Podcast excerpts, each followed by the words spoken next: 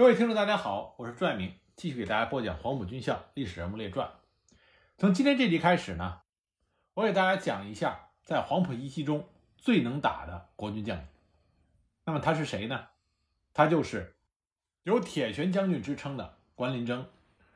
关林征是黄埔一期国军将领中公认的最会打仗的人，他在黄埔一期生中的威望仅次于胡宗南。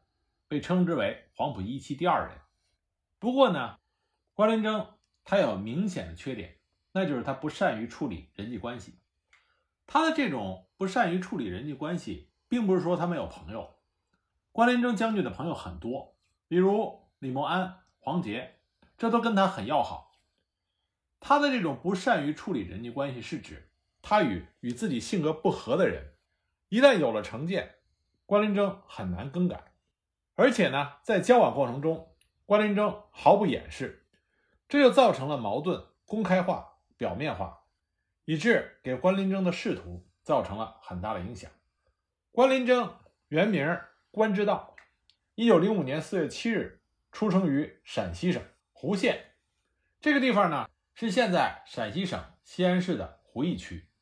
他家里务农，家业中等，兄妹六人。关林征小的时候在本村的私塾读书，九岁转到邻村的小学。他的父亲对他期望甚高，所以后来又把他送到胡县的高等小学读书。关林征的学习成绩很好，毕业的时候成绩第一，但是平时好打不平，经常打架，所以后来被降为第二名，进入到陕西省立第三中学。当时的校长就对别人说：“这孩子将来成器就是杨六郎。”不成器就是卖麻糖。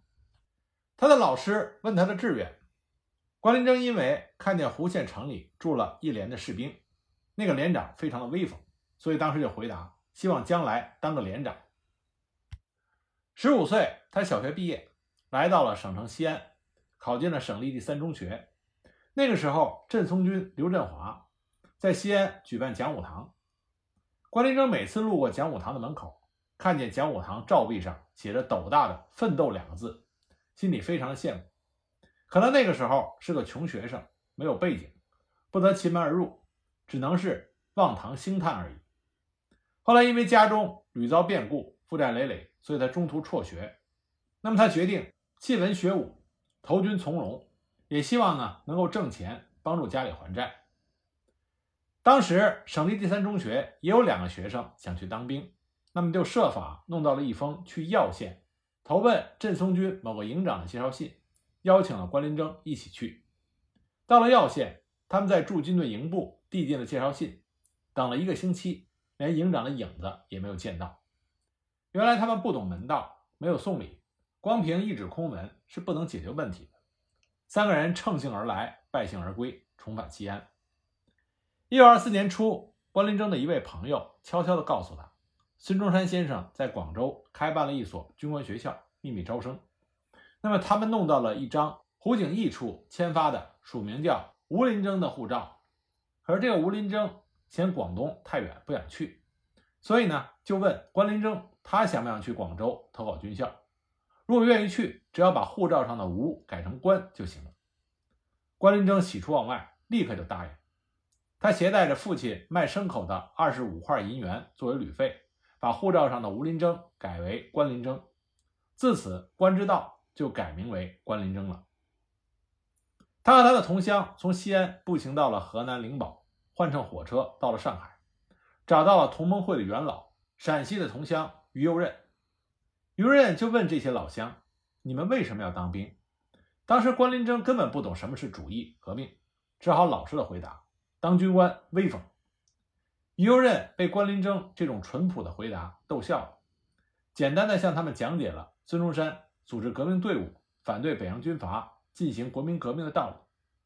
不久呢，陕西的这十一个人，包括了杜聿明、张耀明，还有关林征，他们从于右任处取得了秘密的介绍信，乘船南下广州。就这样，关林征顺利的考入了黄埔军校第一期。关林征加入黄埔一期之后。他被编为第三队，并且参加了中国国民党。关麟征是那种对军事兴趣很大，但是对政治并不是十分的感冒，所以在黄埔军校学习期间，关麟征对于青军会和资本主义学会之间的争端，并没有太多的参与。不过呢，关麟征他性格的特点，我们之前已经说到了，他认为值得结交的人，他可以做到义薄云天，但是他认为不值得结交的人，那他就是一副生人勿近。那么在黄埔军校学习期间呢，关林征他注重于军事学习，不热衷于政治活动，所以给人的感觉是他整日里表情严肃，跟别的人都不愿意交往。这就给其他的学员一种错觉：关林征目中无人，不可一世。据说同是黄埔一期的陈赓就非常看不惯关林征的这个样子，决定找一个机会收拾一下关林征。有一次黄埔学生出操训练，关林征和陈赓紧挨着站在一起，眼看着教官走了过来，众人都是挺胸抬头，目光平视，军容严整。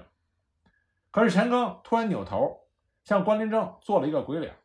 据他多年以后和别人讲，当时他是鼻子向左，舌头向右，然后又迅速的变了回去，目视前方，一本正经。他前后变脸不超过一秒钟的时间，但是关林征全部看在眼里。那么关林征憋不住，扑哧笑了一声。这下惨了，他的笑声惊动了教官。黄埔军校创建之初。那些教官很多都是来自于日本士官学校，体罚学生是非常普遍的现象。当时那个教官就走到了关林征面前，给了关林征一记响亮的耳光，而旁边的陈赓却是挺胸收腹，纹丝不动，目不斜视，好像跟他没有任何的关系。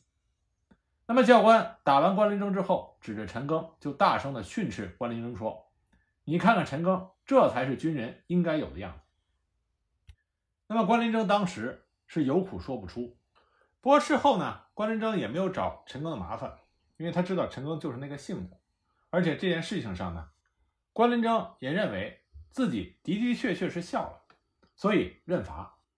黄埔军校毕业之后，关麟征就参加了黄埔学生军的东征，讨伐盘踞在东江的军阀陈炯明。当时学生军东征队两个团组成。关麟征被分配到何应钦任团长的军校教导第一团二营五连二排任少尉排长，二营的营长是刘峙。关麟征军事生涯的第一仗就是进攻淡水，当时陈炯明派了一个旅的兵力，倚仗着城墙和工事死守，阻止东征军前进。当时教导一团对淡水城发起了猛攻，关林征率领全排战士继敢死队之后，用竹梯爬上城墙，打开了城门。取得了他在战场上的第一次胜利。那么紧接着，陈炯明派洪兆麟反攻淡水，关林征所在的第二营奉令出城迎敌。他的排出任尖兵，在淡水城外的白蟒花与敌人遭遇，经过激烈的战斗，占领了一个山头。激战中，他的左膝盖骨受伤。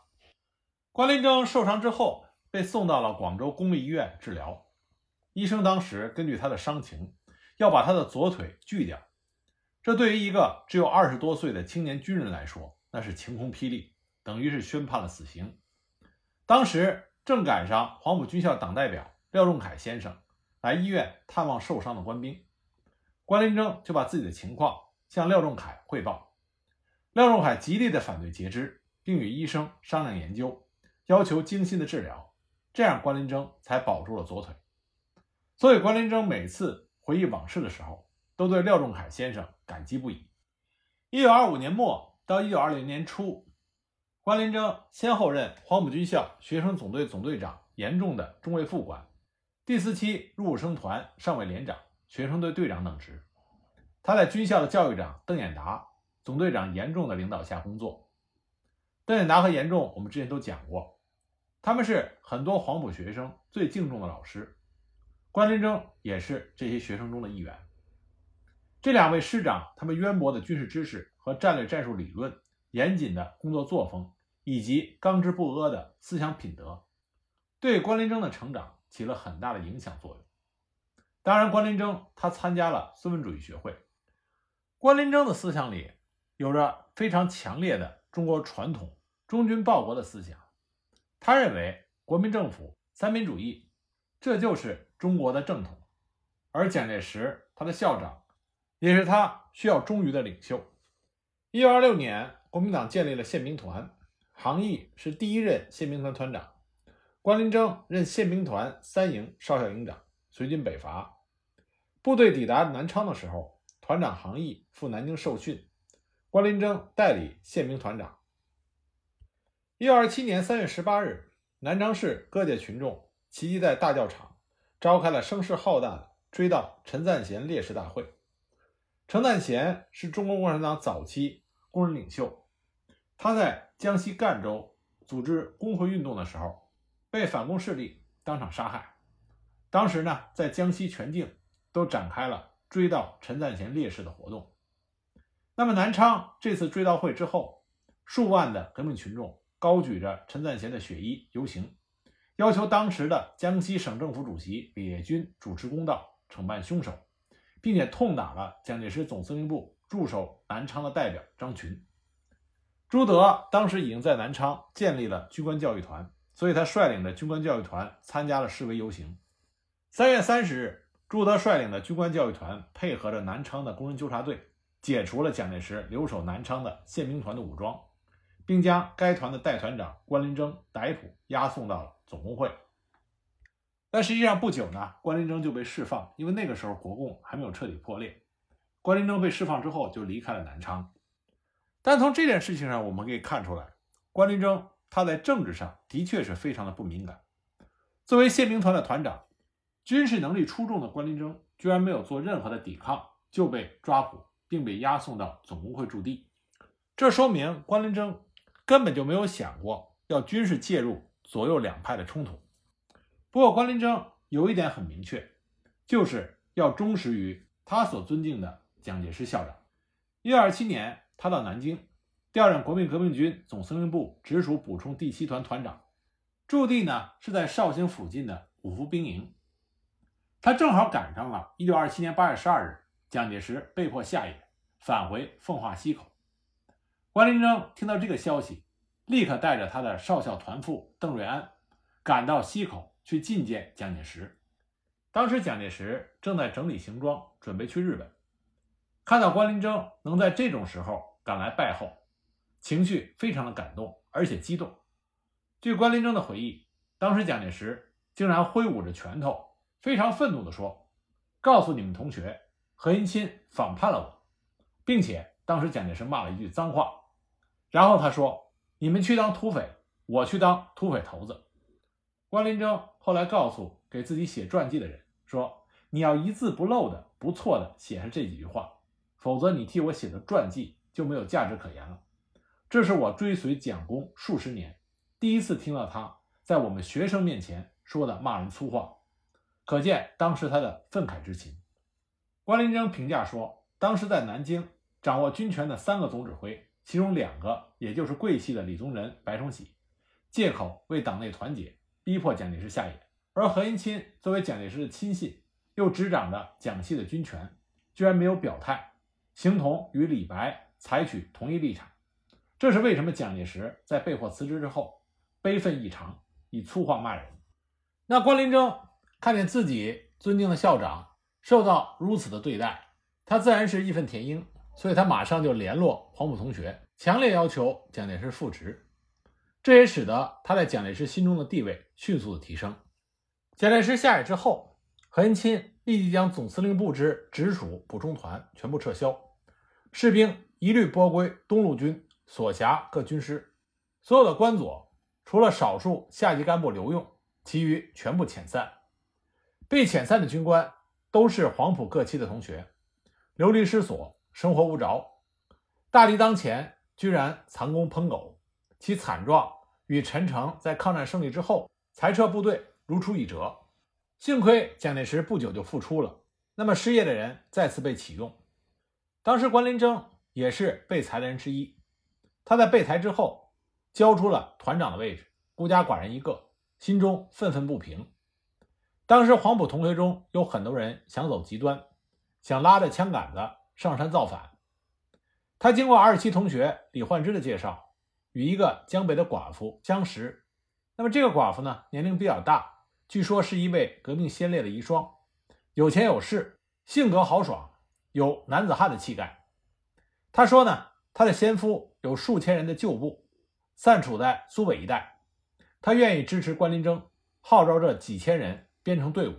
当然，他另外一个目的是他看上了关林征的豪爽之气，想和关林征结秦晋之好。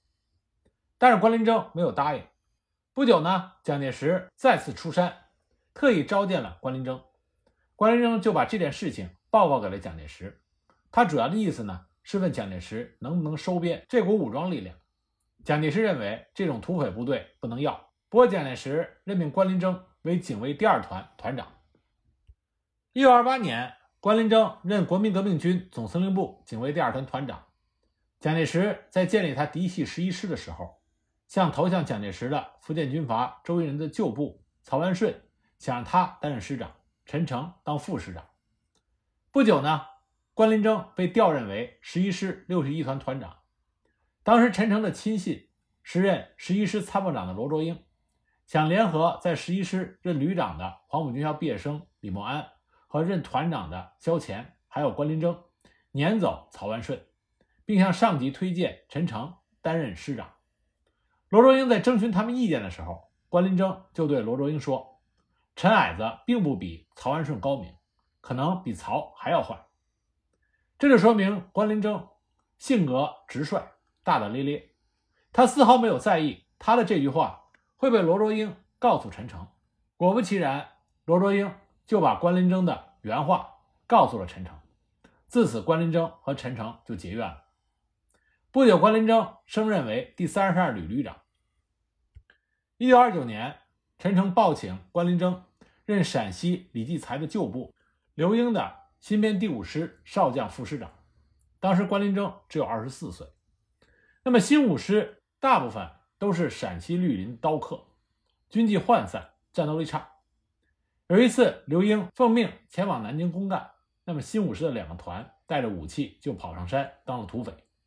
关林征作为副师长，当时代理师长之职，对此措手不及。叛变的两个团为首者叫做龚炳藩，他私下就下山来见关林征，跟关林征说：“我们离开部队是因为刘英行事不公，如果你能保荐我当旅长，我不但将山上的两个团拉回来，还拥戴你当师长。”面对这个天上掉下来的馅饼，关林征无动于衷，因为他最瞧不起。这种拥兵自重的军阀作风，不过呢，他也没有扣留龚炳藩，把他放了回去。后来，龚炳藩直接跟上级联系，平息了兵变，升任新五师的旅长。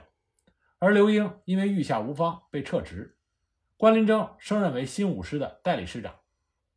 不过，别看关林征升职了，但他这个师长当的是实在的窝囊，全师的官兵都将他当做仇人来看。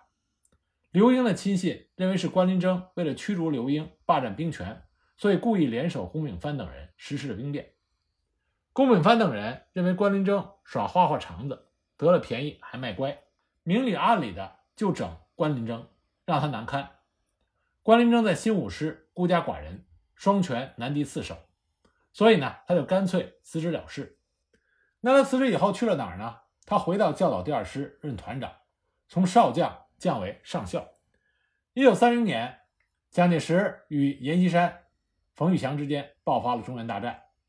蒋介石调新建立的两个教导师进攻中原。关林征在张治中任师长的第二教导师任一旅一团团长，随军开赴中原战场。第一仗，关林征的团奉命防守河南东部的高辛集。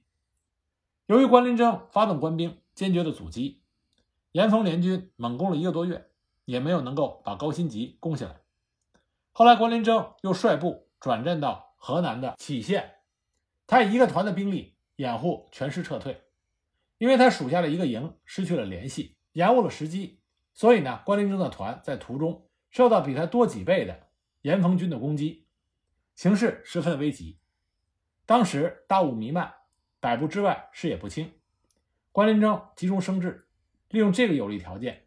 不但不向后撤退，反而下令反击。严冯联军在大雾中情况不明，不敢贸然前进，怕中埋伏，只好下令撤退。这才使得关林征得以从容脱险。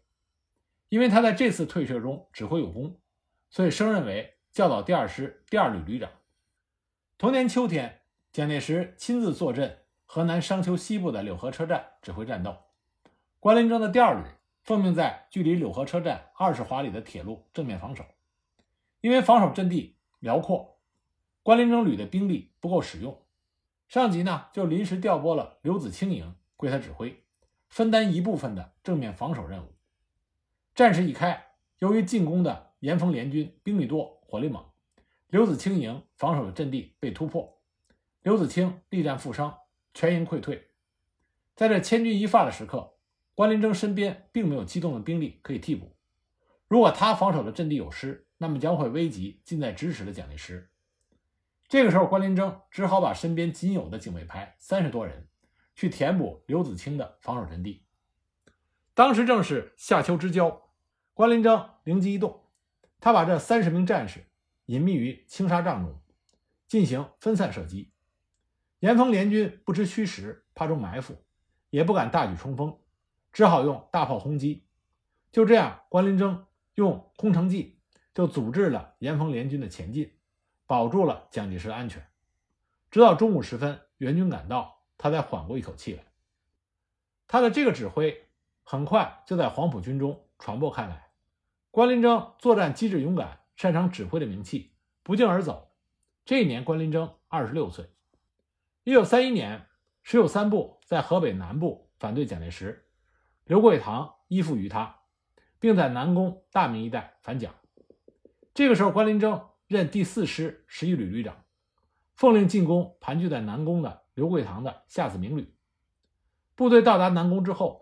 关林征发现双方兵力相当，而且夏子明旅已经将城门紧闭，防守森严，所以他毅然就做出了决定，只能智取，不能强攻。他命令将士在离城十里的村庄宿营，松懈夏军的戒备，然后命令一个营在天黑之后秘密运动到城墙附近隐秘。城内的夏子明部守军一看城外一片寂静，也没有听见进攻的声音，就开城窥探。那隐秘在城墙附近的关林征的部队迅速地抢占了城门，趁机冲入，大军随后进城，夏子明措手不及，仓皇逃走。这样，关林征仅用了几个小时就占领了南宫县城，夏子明旅被歼，而关林征的部队只伤亡了三十多人。这是关林征早期领兵作战最得意的一次。一九三二年六月，蒋介石对红军发起了第四次围剿。他亲自指挥他的精锐部队进攻鄂豫皖苏区。关林征当时任第四师独立旅旅长，第四师的师长呢是徐廷瑶。当时关林征率领第四师独立旅，与邝继勋率领的红二十五军激战于霍邱县城。关于这场血战，我们在讲邝继勋、杜聿明、徐廷瑶的时候，都给大家提过。参加作战的双方都是各自的精锐部队。邝继勋率领的并不是红二十五军全军，他率领的是红二十五军的教导团和霍邱的独立团，镇守霍邱城。而红二十五军教导团也是当时在皖西苏区内红军最能打的一个团。那国军独立旅就更不用说了，这是当时蒋介石手下的王牌部队，汤恩伯、关麟征、杜聿明这些蒋介石后来的大将们都出自于这支部队。关林征当时任旅长。杜聿明任二十四团的团长，但是从兵力对比和装备对比上来说，邝继勋这边是明显的劣势。但邝继勋之所以要死守霍邱，主要原因是他分析当时皖西的红军兵力空虚，红七十四、七十五师编成不到两个月，战斗力不强，而且这两个师又分别部署于皖西苏区的中部和南部，将其集中起来作战。会使大片的苏区失去保卫，这样呢就会让国民党军右路军另外两个纵队长驱直入，这样就会造成全局动摇。邝继勋的打算是依靠霍邱城三面环水，唯有南门一条路可以进出的这样一个易守难攻的天然地形作为阵地，顽强的阻击国军，为主力回师皖西赢得时间。一九三二年七月七日中午，关林征。率领手下的部分部队赶到了霍邱城下，当时杜聿明的二十四团还没有到。那么关林征就向守城的红军发起了进攻。当时邝继勋站在南门的城楼下，让电报员向鄂豫皖中央分局和军委发电，报告他和守城的红军部队将以城攻城，堵截国民党军。然后邝继勋就率领他的部队，壮烈地投入到了霍丘保卫战。关林征虽然能征善战，但是邝继勋也是红军中的悍将。第一天，关林征的进攻就遭到了守城红军的猛烈反击，伤亡惨重，他的先头团严重受挫。第二天，关林征用另外一个团取代了严重受挫的先头团，准备从南门进攻，结果没想到已经下定决心死守的邝继勋把陈文洞从里面堵死了，关林征的炮弹发挥不了太大的作用，而且邝继勋越战越勇。把早已准备好的软梯放下，亲自率领守城的官兵出城，向后退的国民党部队发起了反冲击，向外冲了一里多，这才得胜回城。关林征两天皆败，恼羞成怒，命令手下所有的十余门迫击炮同时向城墙猛烈的轰击，他要不惜代价也要在城墙上打出一个豁口。刹那间，霍丘南门的城墙上下火光冲天。一番炮击之后，城墙上真的轰塌了一个豁口。关林征下令攻击，但是呢，在红军将士的火力阻击下，又一次狼狈的撤回。战到第三天，关林征在霍丘的南门投入了他最后一个团，在炮火的掩护下亲自督战。可惜冲击道路过于狭窄，部队无法同时展开。只要城墙上有一挺机枪射击，那么进攻的部队就难以接近城门。当天下午，这个团已经伤亡了近百人，无法重新组织进攻，只好收兵。第四天，关林征又组织手下的部队进行了最后一次拼死攻击。为了大量的消耗红军的实力，他命令炮兵对霍丘南门城墙和城内的目标实施毁灭性的炮击。这场炮击一直持续了两个小时，红军的伤亡甚大，霍丘城内一片火海。关林征命令手下的三个团。轮番冲击，战斗直到天黑，部分拼死冲过城墙豁口的国军杀进城内，可还是被红军将士奋勇的给驱逐出城外。双方四天的交手，关林征和邝继勋打的是精疲力竭，手下的将士也都疲惫不堪。那么在第五天，徐廷瑶率领四师师部和杜聿明的二十四团赶到了霍丘城下，这个时候守城的红军。伤亡太大，能够带伤参战的已经不足百人，所以最终杜聿明的二十四团在接替了关林征的攻城部队之后，发起攻击，最终守城的红军将士伤亡殆尽。邝继勋最后是被手下的几个战士强行拖出城外，这才没有与城池共存亡。那么在国军方面，经常会把霍丘之战的头功记给杜聿明，但实际上。